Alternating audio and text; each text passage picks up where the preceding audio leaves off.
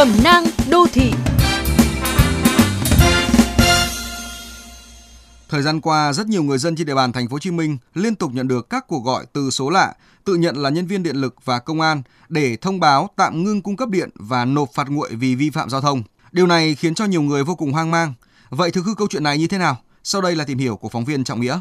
Khoảng 11 giờ trưa, chị NT, ngụ tại huyện Bình Chánh, thành phố Hồ Chí Minh, đang nghỉ ngơi thì bất ngờ nhận được điện thoại từ số máy lạ và tự xưng là người của Tổng công ty Điện lực Việt Nam thông báo đến chủ hộ sẽ bị phía công ty tạm ngừng cung cấp điện và yêu cầu cung cấp thông tin cá nhân. Thấy nghi ngờ, chị T đã quay lại video và ghi âm lại cuộc gọi, sau đó cung cấp cho nhóm phóng viên chương trình. Lực Việt Nam xin thông báo khẩn cấp do tình trạng sử dụng điện bất thường. Nay công ty chúng tôi thông báo tạm ngưng cung cấp điện. Nếu cần hỗ trợ, vui lòng bấm phím 9 để gặp nhân viên tư vấn. Dạ là công ty thật nghe. Và vừa rồi chị nghe được bên uh, tổng đài công ty được báo cho chị là vấn đề gì ạ? À? Về việc ngưng cung cấp điện. À, tức là vừa rồi chị nói như vậy á, thì giờ chị cho em biết họ tên của mình là gì để kiểm tra coi chúng mình có gì thông báo cho mình sao ạ? À? Anh không kiểm tra được dựa trên cái số điện thoại đăng ký hả? Anh kiểm tra người đại diện tên nghe thông báo này, anh kiểm tra rồi chị em xin thông báo lại sao? Chị cho biết họ tên của mình là gì à? Để em ghi nhận đây em kiểm tra thông báo lại cho chị à. à. Nếu anh không có thông tin đầy đủ vậy thôi, cảm ơn.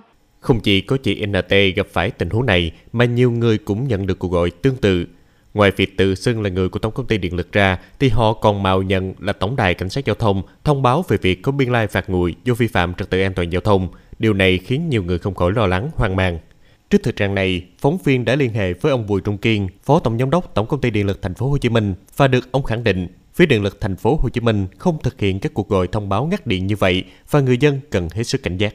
Tổng ty điện lực trong cái thời gian qua không có à, thực hiện các cái cuộc gọi mà để xử lý cái việc uh, thông báo uh, cắt điện cũng như là lấy những thông tin của khách hàng.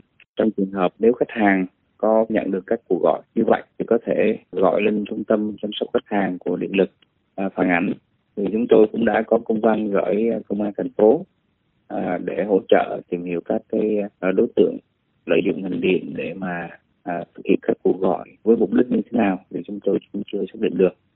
Ngoài ra, ông Bùi Trung Kiên cũng khuyến cáo với người dân nên tìm hiểu thông tin qua các kênh chính thống như website điện lực thành phố hoặc gọi điện trực tiếp đến tổng đài để được hỗ trợ, không cung cấp thông tin cá nhân khi nhận được cuộc gọi từ những số điện thoại lạ.